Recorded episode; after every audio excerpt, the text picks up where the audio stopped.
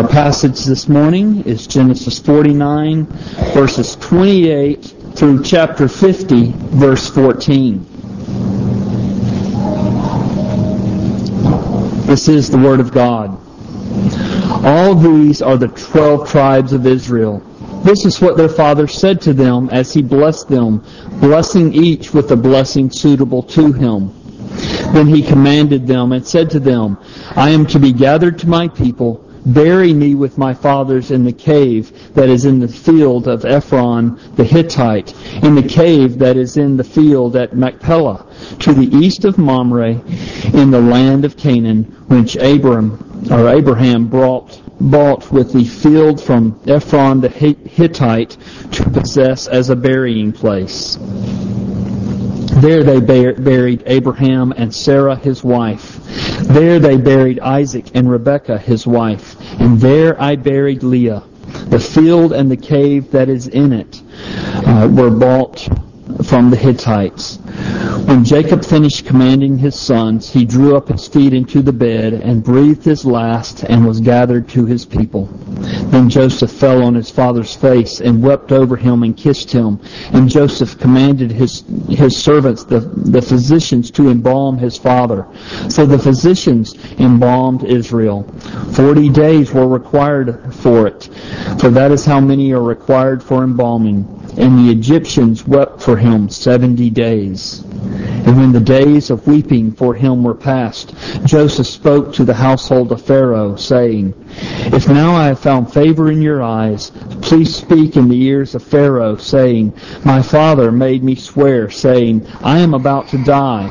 In my tomb that I hewed out for myself in the land of Canaan, there you shall bury me. Now therefore, let me please go up and bury my father. Then I will return. Pharaoh answered, Go up and bury your father, as he made you swear.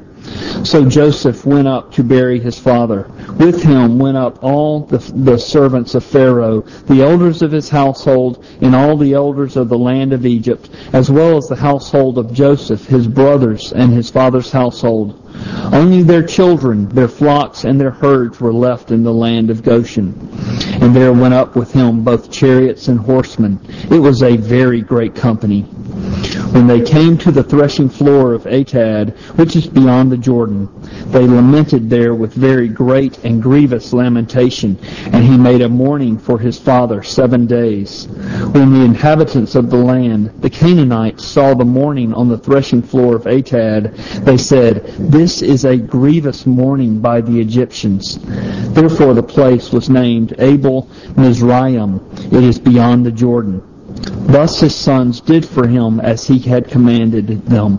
For his sons carried him to the land of Canaan and buried him in the cave of the field at Machpelah to the east of Mamre, which Abraham bought with the field with the field from Ephron the Hittite to possess as a burying place.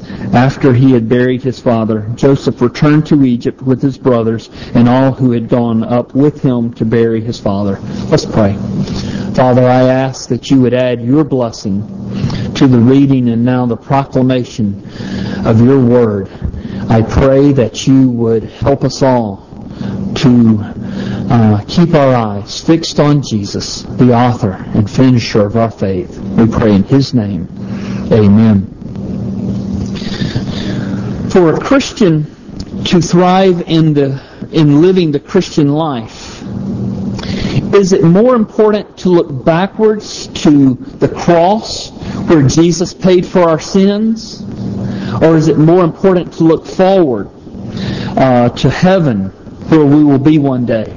I ask you that question. Is it, is it more important to look backward to Christ and the cross or forward to heaven where we are going? Well, of course, it's a trick question. Uh, it's a trick question because both directions are vitally important. But I ask the question because many make the mistake of looking in one direction or the other and excluding the other direction.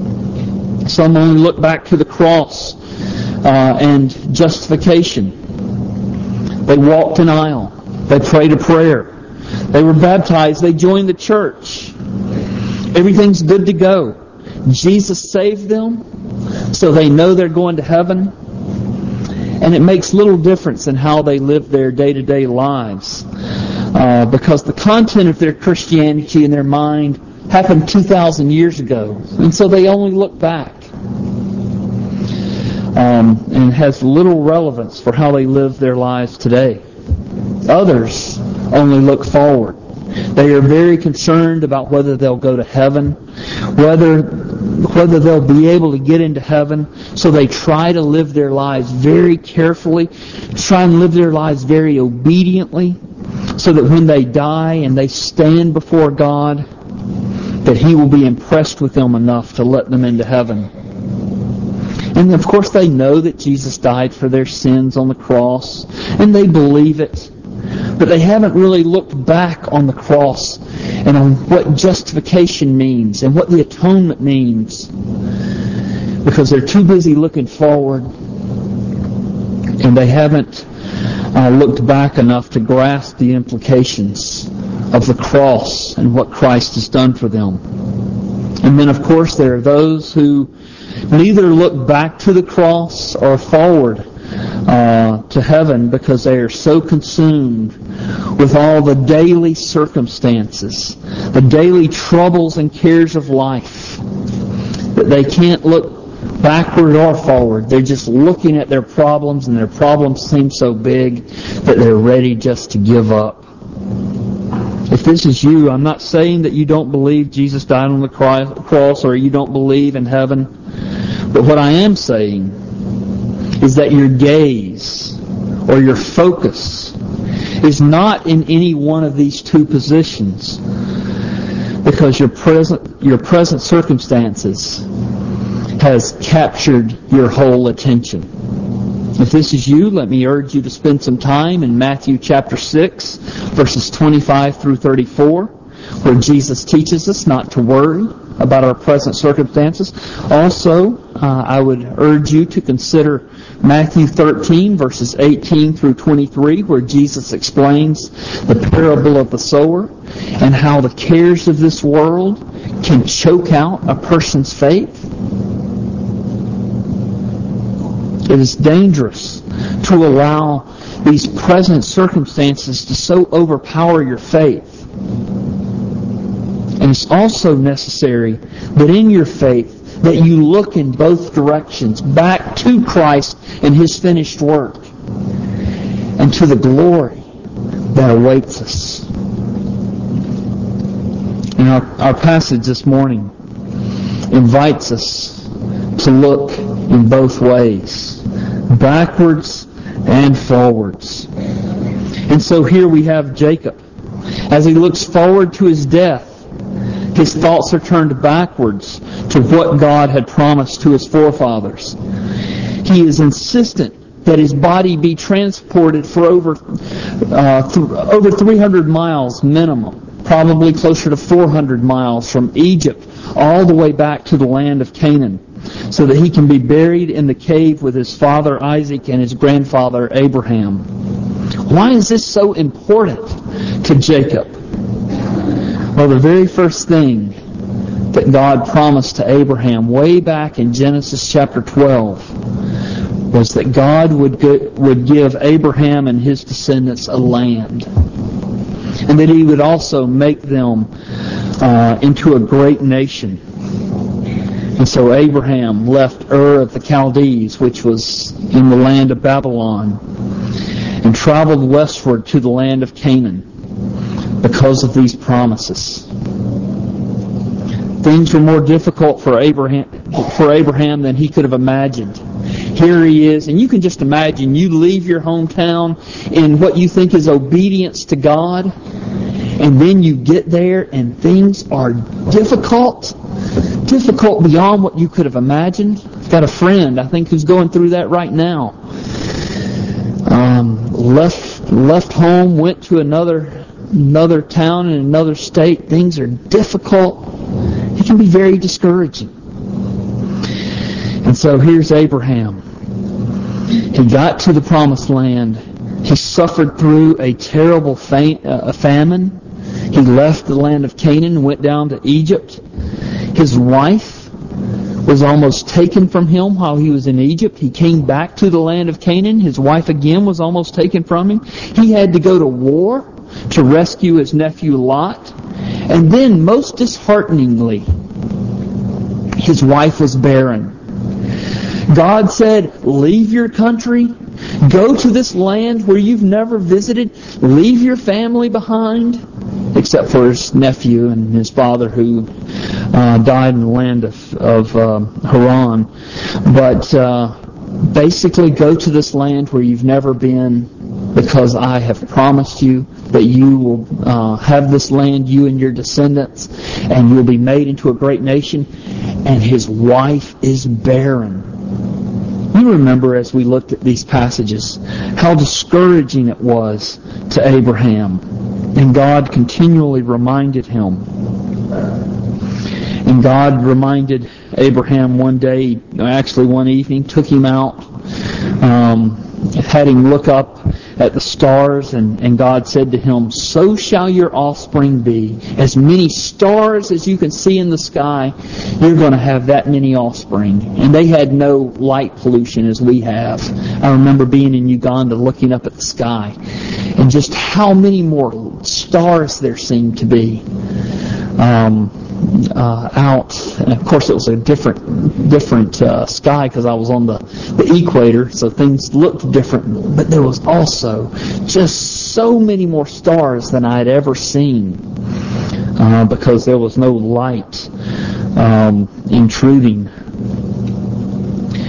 And so God said to him, So shall your offspring be.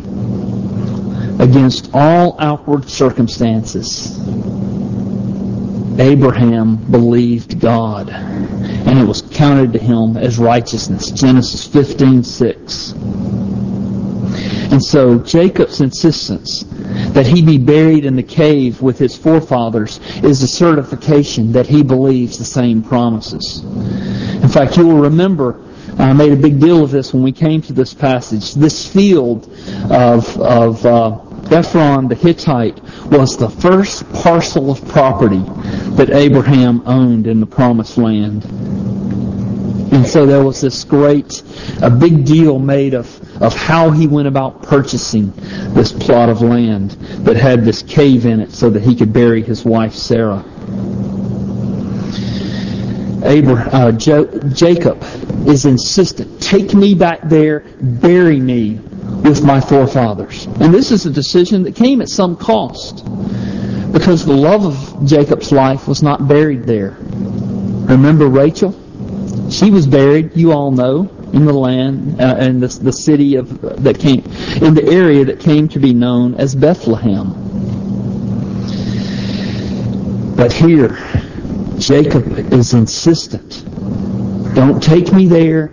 Take me and bury me with my fathers. And so verse 31, they buried, there they buried Abraham and Sarah his wife. There they buried Isaac and Rebekah his wife. And there I buried Leah. And so, um, Jacob, who often struggled to live by faith, certainly is dying in faith. He is affirming his faith in God's promises. His priorities are oriented around the promises of God. And I think this is the most important thing that God wants us to get from the book of Genesis. He wants you to build your life upon trusting in Him. The just, Habakkuk, and uh, repeated by Paul, the just shall live by faith. This is not a one-time glance back to Jesus when you became a Christian. In fact, this is not even a weekly uh, glance backward on Sunday morning to remember Jesus. The trust that God is calling you to is a daily trust in God that is based on the finished work of Christ. And so we do look back, but it also propels you forward uh, to make faith-oriented decisions um, that are centered on your future inheritance in Christ. Let me ask you, are you living by faith? Are you making faith-oriented decisions? Are you so aware that you are going to live in glory forever that you are making decisions that cause you to, to, to let go of some of the things of this world?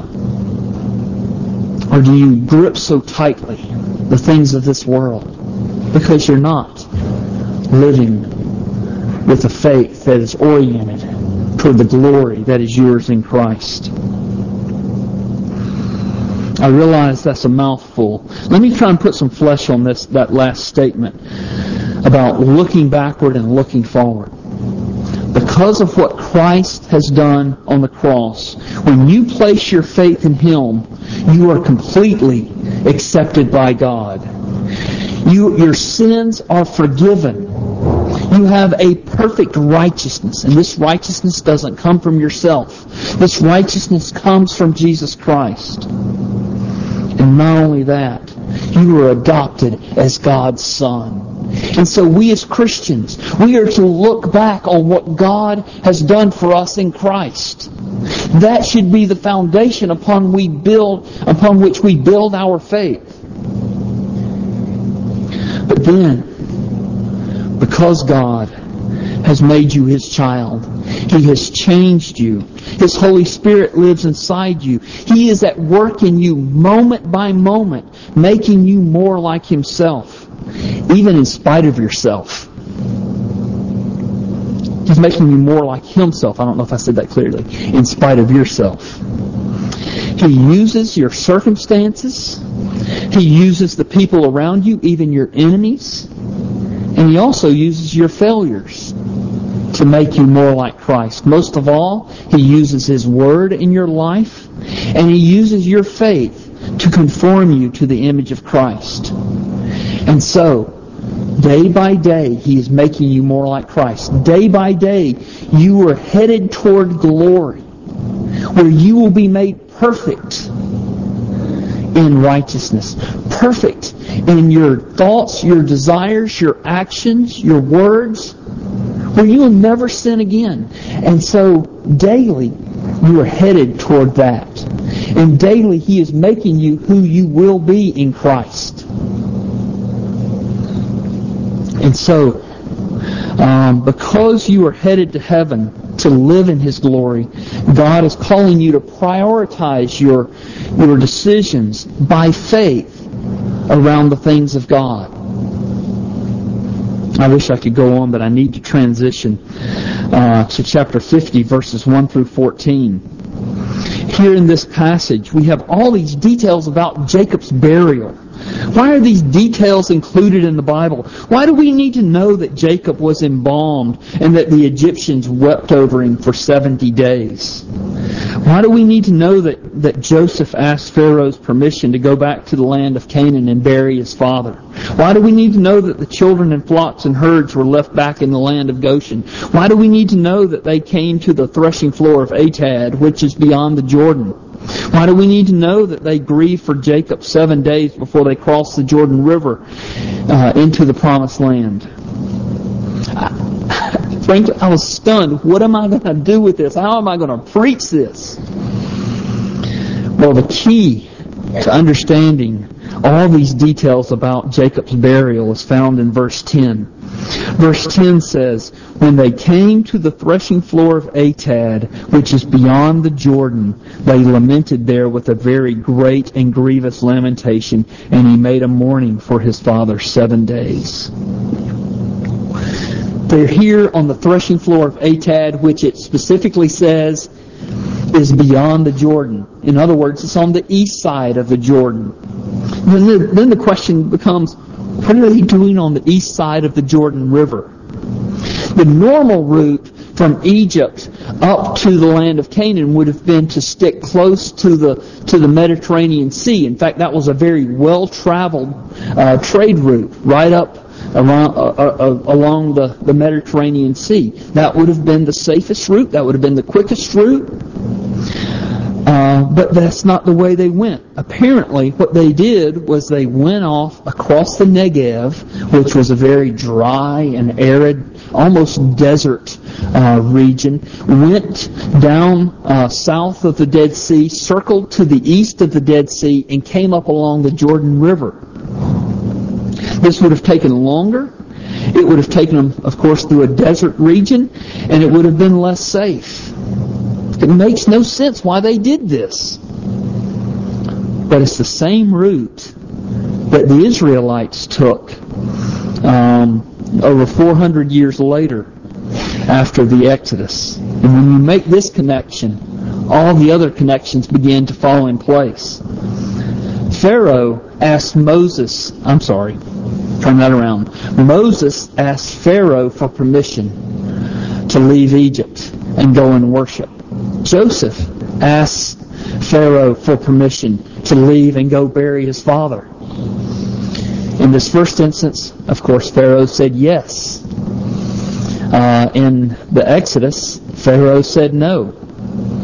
Uh, Pharaoh did not want the, the Israelites to take their children and their flocks and their herds, uh, but leave them behind in Goshen. Here in this passage, uh, the children and flocks and herds are left behind in Goshen. Uh, the uh, oh, one other thought um, was there, and it just slipped me. Uh, but the, the point here is that the Israelites, or, or, Moses, when he wrote this, he wanted the Israelites to see these connections and to remind them that God is faithful to his promises. If we're to look forward in our own faith, we had better have a strong trust that God keeps his promises. Uh, if we have a wishy-washy idea about God's faithfulness to his promises, we're going to have a wishy-washy faith. We will try and do things for ourselves rather than trusting in God. Uh, if we have a wishy-washy idea about God's faithfulness to his promises, we might start out in faith, but when things get difficult, we'll revert back to, to relying on our own resources. And so Moses, in writing this passage, is making sure all these connections are not lost on the Israelites as they are traveling uh, up this way into the promised land. And it is a sermon to them, reminding them that God is faithful. In Hebrews chapter 11, we are reminded of God's faithfulness and also reminded of how God um, wants us to exercise faith, how He wants us to exercise faith uh, in His promises. And then you, you end chapter 11 and you move into Hebrews 12. And the readers are exhorted to keep their eyes fixed on Jesus, the author and perfecter of their faith. If we are to thrive in our faith, if, if we are to, to look forward in our faith, we need to keep our eyes fixed on Jesus, what He did for us, but also on the fact that He is in heaven waiting on us, and that we are in Him, and that He is taking us to be where He is. So that the Bible says now we are citizens of heaven. Right now, if you are a believer in Jesus Christ, your citizenship is in heaven. Right now, if you are in Christ, um, your, your mind is set on heavenly things where Christ is seated at the right hand of God.